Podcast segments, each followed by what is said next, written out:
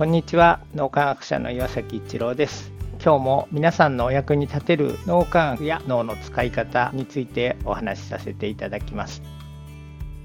脳は成長サイクルを回せば回すほど成長進化していきます。だから脳の成長サイクルを回すエネルギーが大切です。車のエンジンに例えるとガソリンがあるからエンジンを回すエネルギーになるということです。エンジンそのものだけでは車輪を回すことはできません。ガソリンが必要ということですね。そのエネルギーの元になることの一つが人間でいうと仲間の力です。一つの例として能見焼朝活は最初僕とクレアの2人で始めました。ところが三日坊主もいいところで全然続きませんでした。そこで脳の成長サイクルを回すエネルギーを仲間から借りようということで脳みやき朝活を一緒にやってくれる人いませんか？といろいろな人にお声がけをしたら何人かの方が一緒にやりたいと言ってくれました。それからどんどん仲間が参加してくれるようになってきたんです。自分たちのエネルギーが十分出なかったので続けることができなかったのですが仲間の力を借りることで成長サイクルを回すエネルギーがどんどん大きくなってきました。そして今では脳みやき検定を世界に広めようというところまで来たんです。です。まだまだ世界は程遠いですが2人で続けられなかったものがこんなに大きなチャレンジになってきました。仲間の力を借りる時の秘訣は共同体思考という脳の使い方です。お互いに助け合ったり補い合ったり励まし合ったりすることで小さなチャレンジから大きなチャレンジになっていくというのを僕たち自身も実感しています。共同体思考の脳の使い方というのは相手と仲間同士の関係を作って信頼関係を深め心を一つにできるようになっていくそういう脳の使い方です。お互いの成長や可能性素晴らしいところに目を向け時には見えにくい才能を引き出す。そのようなことをしながら素晴らしい関係性を作っていくことをしていくんです。それが共同体思考という脳の使い方です。共同体思考でいるとお互いのエネルギーが循環し合うので成長のエネルギーがどんどん高まっていきます。そうやってチャレンジ精神を育むというのはいかがでしょうか。よかったら試してみてください。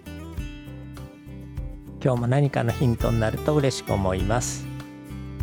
ありがとうございました。